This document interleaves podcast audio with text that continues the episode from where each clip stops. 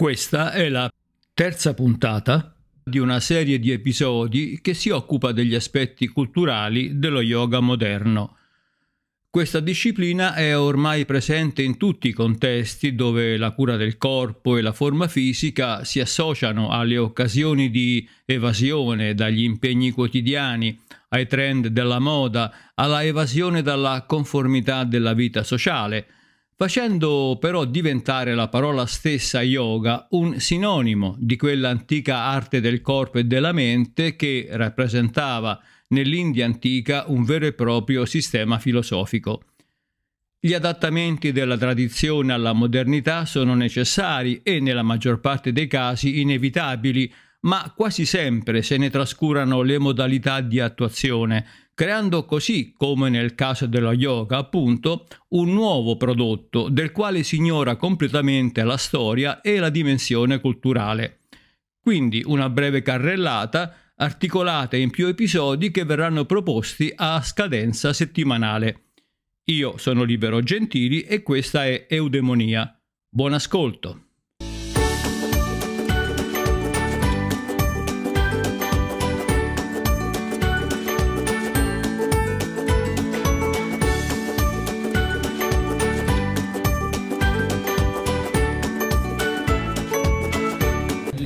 Al quale oggi assistiamo è ovviamente una trasformazione, vi dicevo che questi metodi sono stati adottati e non adattati alla situazione uh, contemporanea e un aspetto diciamo um, molto importante è il rapporto diretto tra guru e discepolo.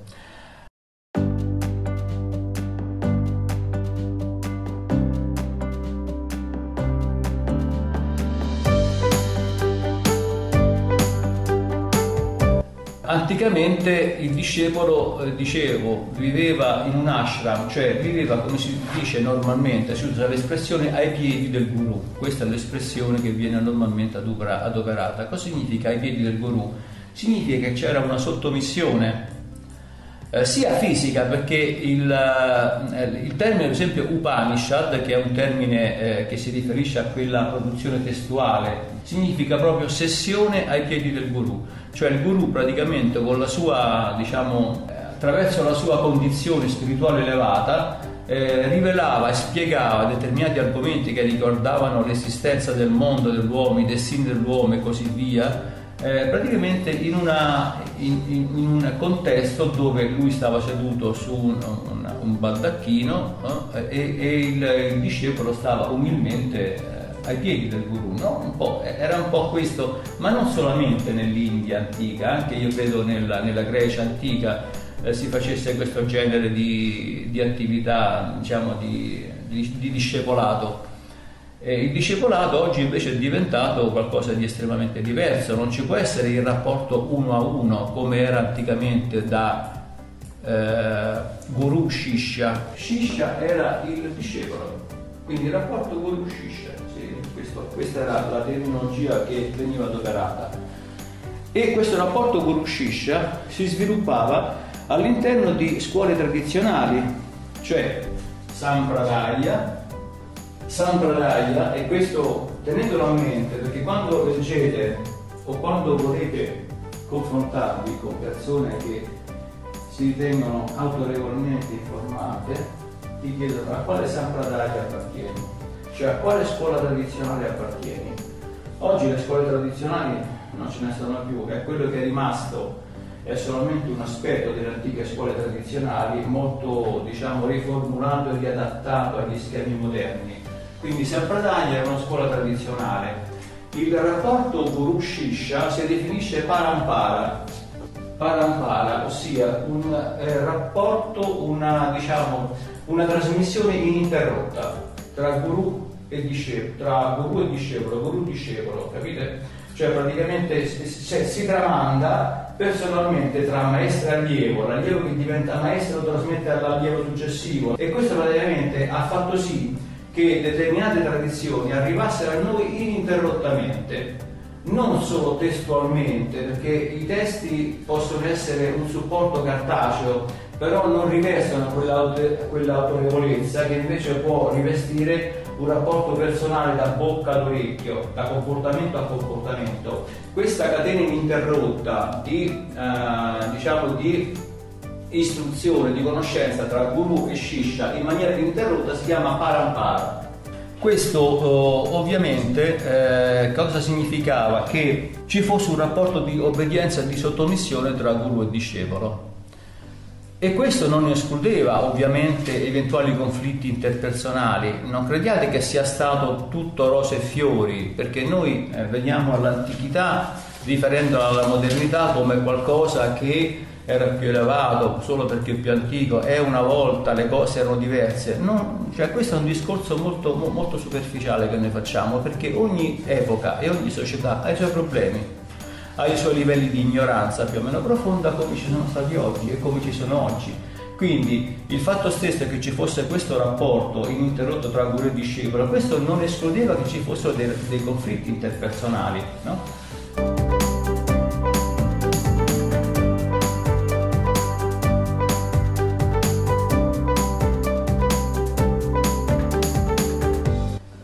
Anticamente si affermava che lo yoga non avrebbe potuto funzionare senza la grazia del guru.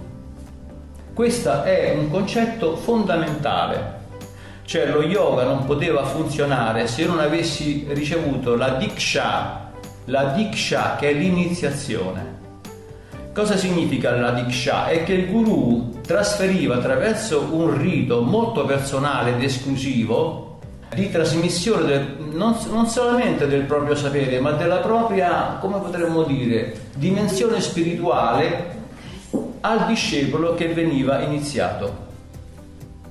Oggigiorno ovviamente questa iniziazione personale non ci può più essere. Oggigiorno assistiamo a istituzioni pubbliche di yoga, forse non, non in Italia ma negli altri paesi esistono, in India ancora di più esistono diciamo, istituzioni di yoga a livello governativo, a livello statale, ci sono quei campi diciamo, quasi sterminati di praticanti, si chiama Shivir Yoga, Shivir come Shiva solo che ce l'ha io, Shivir Yoga e sono proprio del, diciamo, delle eh, manifestazioni pubbliche di yoga dove il rapporto, e questo è sintomatico, il rapporto non è più uno a uno, il rapporto di insegnamento come veniva tra guru e discepolo, ma di uno a molti capite? Come oggi si fa nelle scolaresche e nelle scuole. Anticamente c'era il precettore, c'era l'istitutore, c'era il maestro personale di famiglia che la, la, famiglia benestante ovviamente chiamava e l'istitutore, il precettore, diciamo, eh, istruiva la prole, i bambini, i ragazzi, i fanciulli, gli adolescenti Oggi non ci può più essere l'istitutore o il maestro personale di yoga perché comunque lo yoga viene divulgato e insegnato in strutture pubbliche. Il rapporto è uno a molti e quindi cosa significa questo? Che lo yoga non può più funzionare visto che non c'è trasferimento da maestro a discepolo? Da un certo punto di vista potrebbe essere così, se noi crediamo a questo aspetto dietro il sipario, ossia a questo aspetto diciamo spirituale, di profonda realizzazione non eh, fisica ma di eh, realizzazione dell'animo, dello spirito stesso e ci riferiamo ad, una, uh, ad, un indirizzo particolare dello yoga che non è quello di oggi, però molto spesso mh, questi guru moderni, anche se rifiutano o almeno sembrano eh, che rifiutino qualsiasi aspetto della tradizione, però si avvalgono di metafore della tradizione per imporre il loro carisma, la loro autorevolezza eh, e il dominio sugli altri, in modo tale da creare delle regole all'interno di questo rapporto che siano iconiche, che siano eterne e prototipiche. Cosa significa questo? Che se è vero che la Diksha non è più adoperata, diciamo eh, così come si intendeva anticamente, Oggigiorno per entrare in un rapporto esclusivo in una istituzione che può essere per esempio alcune scuole di Ashtanga, dove ti accettano semplicemente se tu hai padroneggiato certi tipi di sequenze. Quando si dice che alcune eh, sequenze vanno fatte, fatte, fatte, diventa solamente una regola iconica di quella scuola stessa. Cioè non c'è più il rapporto di trasmissione, ma il rapporto di trasmissione si trasforma nel padroneggiamento di qualcosa che diventa prototipico, cioè il prototipo di quel rapporto stesso. Per cui tu sei ammesso a questa istituzione solamente se sai padroneggiare una certa un numero di sequenze, dopodiché entri. Quindi allora questo significa che i guru moderni, anche se non vogliono riconoscere la tradizione, tuttavia si avvalgono di metafore della tradizione per eh, riportare la loro persona nel senso dell'autorevolezza antica. Quindi questo è un falso ripudiare quella cultura antica e i più furbi fanno questo.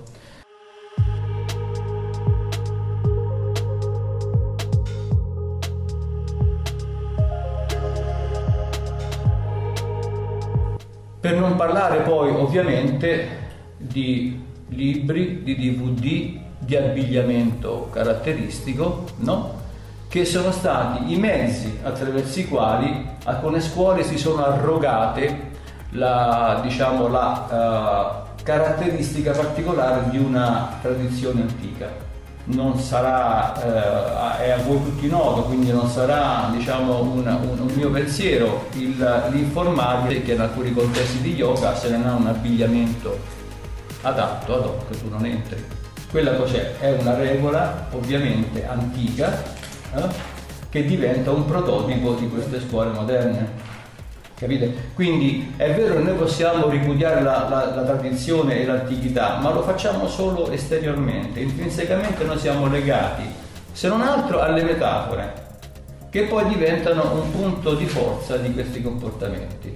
Questo naturalmente è una conseguenza di quello che oggi viviamo, perché naturalmente se eh, mi risulta odioso dire nell'antichità, ma poi eh, cioè, vorrei che mi capiste, non sto dicendo se nell'antichità le cose erano così, cioè non sto dando una posizione gerarchica superiore a, all'antichità, sto semplicemente dicendo, sto semplicemente facendo un confronto tra quella che era la visione antica e quella che è la visione moderna. Sono valide tutte e due naturalmente, ok?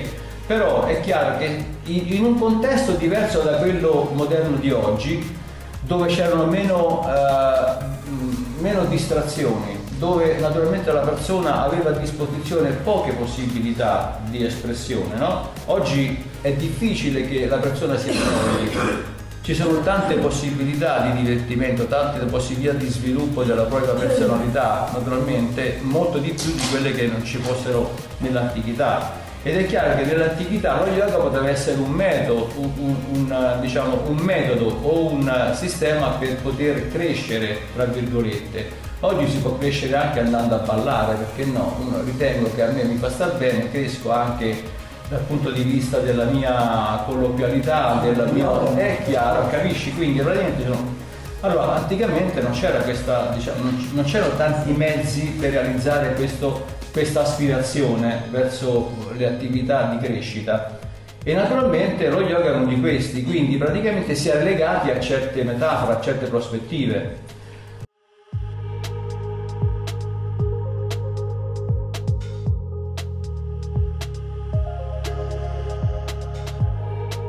La situazione in realtà non è cambiata, solo che adesso viene riproposta attraverso mezzi differenti. Quindi in sostanza queste metafore che sono ovviamente il risultato della modernità, sono strettamente connesse a quello che era il principio che sosteneva quella cultura stessa. Quindi se emancipazione significa abolizione di questi legami, no, non ci stiamo emancipando. Capiti? Stiamo semplicemente adattando e non adottando sistemi che avevano una loro origine e che adesso invece sono stati trasformati, ma solo apparentemente. Il fatto stesso dimostra che per avere una, un carisma e un'autorità da parte dei guru moderni si ricorre a queste forme di iniziazione.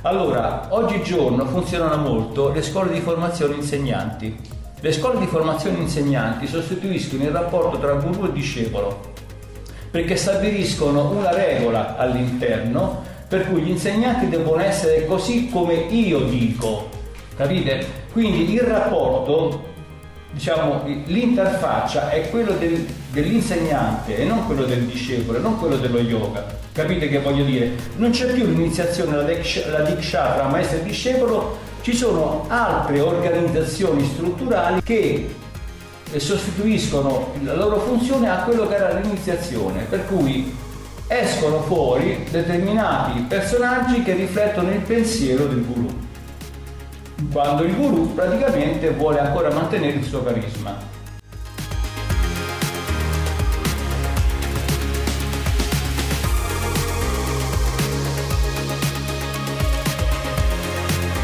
Quindi ho parlato di, del rapporto Guru Shisha nell'antichità, che, si, che, è naturalmente all'interno di una Sampradaya, che è una, diciamo, una corrente eh, diciamo, di cultura particolare attraverso, eh, attraverso il, il, tramandare parampara da al discepolo. Oggi, nonostante si cerchi di allontanarsi dalla tradizione, perché comunque la modernità, la persona moderna, cosa fa? Eh, cerca di ehm, eh, considerare l'antichità come qualcosa di sorpassato, però guarda caso il guru moderno, il guru occidentale, dicevo, come i, i, maestri occidentali, come gli insegnanti occidentali elevano il loro rango a guru, perché naturalmente questo, il guru, il termine guru viene uh, con uh, il passaggio dei maestri indiani in Occidente, quindi c'è il guru indiano, ma ci deve essere anche guru occidentale, altrimenti stiamo su diversi livelli. Allora il, eh, il maestro che non è guru occidentale non, è, non, ha carisma, non ha autorevolezza, capite che voglio dire? Qui siamo in pieno mercato ragazzi, siamo in pieno mercato. Allora, alcuni maestri ancora non disdegnano di imporre all'allievo maestri moderni, eh, guru moderni occidentali, non disdegnano di realizzare l'iniziazione attraverso quella che viene chiamata la Shaktipat. Shaktipat è praticamente l'iniziazione attraverso la quale il maestro trasferisce l'energia della Shakti nell'allievo, ossia la Kundalini, che non è altro che un aspetto spirituale, morale della, diciamo, del, del sacro, da maestro ad allievo attraverso la Diksha Shaktipat.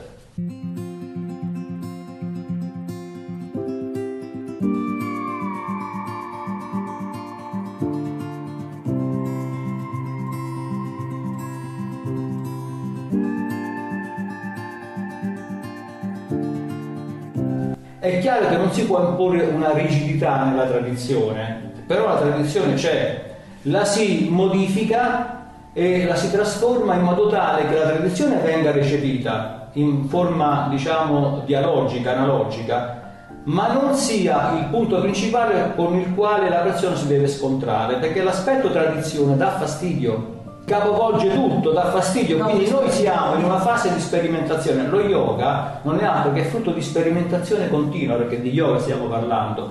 Quindi tu non puoi imporre una tradizione dal punto di vista, diciamo, concettuale, perché altrimenti lo yoga non si trasforma più. Se deve essere rigido una tradizione, una tradizione ti impedisce, la tradizione rigida impedisce la trasformazione, è una contraddizione in termini. Allora, la, la Diksha Shaktipata, il Parampara, cioè le scuole di formazione insegnanti che rappresentano, sostituiscono il rapporto guru-discepolo, cioè tante forme moderne che hanno dovuto comunque adattarsi a, a, ai tempi in corso, ma che non possono rifiutare la tradizione, altrimenti non c'è più il carisma, non c'è più l'autorevolezza. Ma allora scusate, un guru occidentale anche un guru indiano che si tra- trasferisce in Occidente, qual è la sua autorevolezza? Cioè, in base a che cosa riconosco in lui il carisma?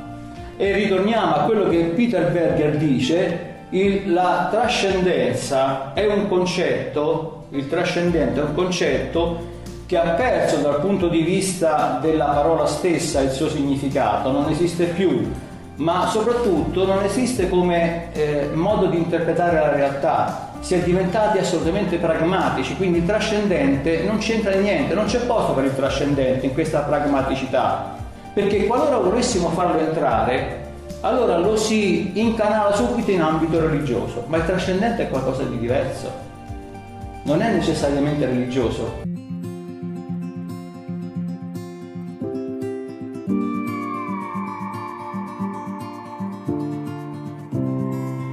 Però voglio dire che comunque, anche se non cercavo, c'è sempre un flusso no? eh, magnetico di onde elettromagnetiche che garantisce comunque il funzionamento di, di certe superlettili. Allora voglio dire, la, la, la tradizione non potrà essere mai eliminata L'importante è rivedere e reinterpretarla eh, in maniera molto saggia eh, e soprattutto coerente alla luce della società che si evolve di volta in eh. volta. E questo mi, mi consente di lasciarmi alla fine di questo discorso eh, del guru stesso, ossia dell'uso colloquiale che oggigiorno si fa del guru.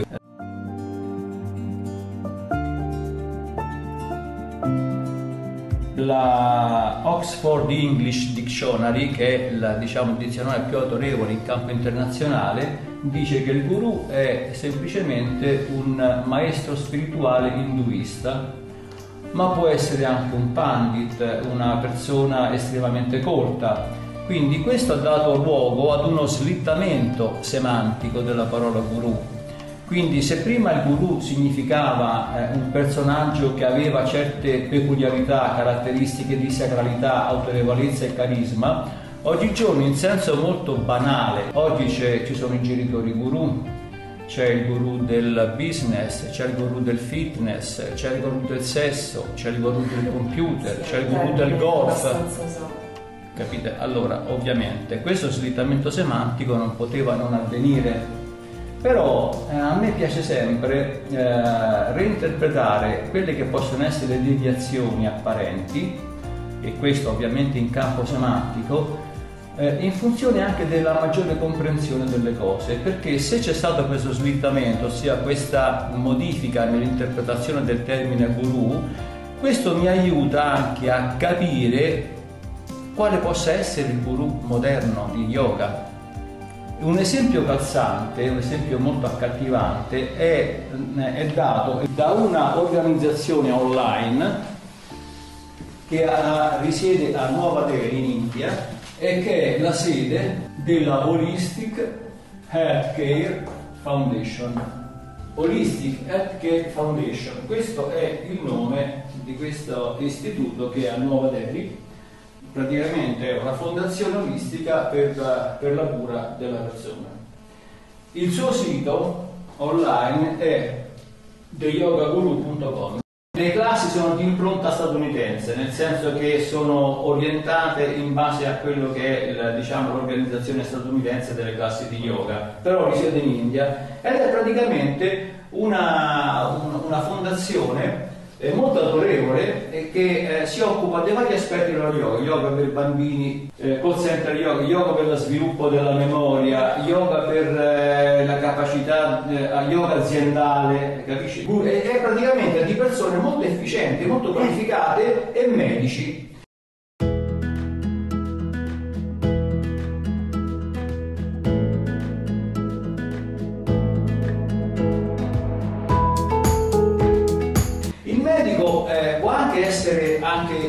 precettore spirituale in questo caso, però loro sono autorizzati ad essere eh, principalmente dei medici eh, pragmatici e quindi senza eh, acquistare questa, diciamo, questa sfera diciamo, spirituale. Ehm, questo è sintomatico di quello che oggi può essere il guru moderno. Il guru moderno è il, il, il personal trainer, secondo questa visione, è, è il coach dello stile di vita. Quindi se c'è stato uno slittamento semantico tra la parola guru, eh, nella parola guru, tra l'aspetto tradizionale e l'aspetto corrente, questo dal punto di vista diciamo linguistico può dar fastidio. Perché a me sinceramente quando accendo la televisione il guru della finanza ha detto che oggi l'economia a me già questo incedere, questo, cioè, questo uh, modo di presentare un discorso dà molto fastidio perché io so benissimo cosa significa guru, va bene? E quindi può dar fastidio, però dobbiamo forzare noi stessi, dobbiamo capire che questo modo di eh, trasformare il termine stesso mi porta a capire qual è oggi la funzione del guru moderno, che è questo. Quindi non solo il giornale mi parla del guru della finanza, ma anche la stessa eh, diciamo, lo stesso ambiente eh, mh, mm, al quale si rivolge questa attività si rivolge ovviamente ad una eh, funzione molto diversa da quello che potrebbe essere la tradizione.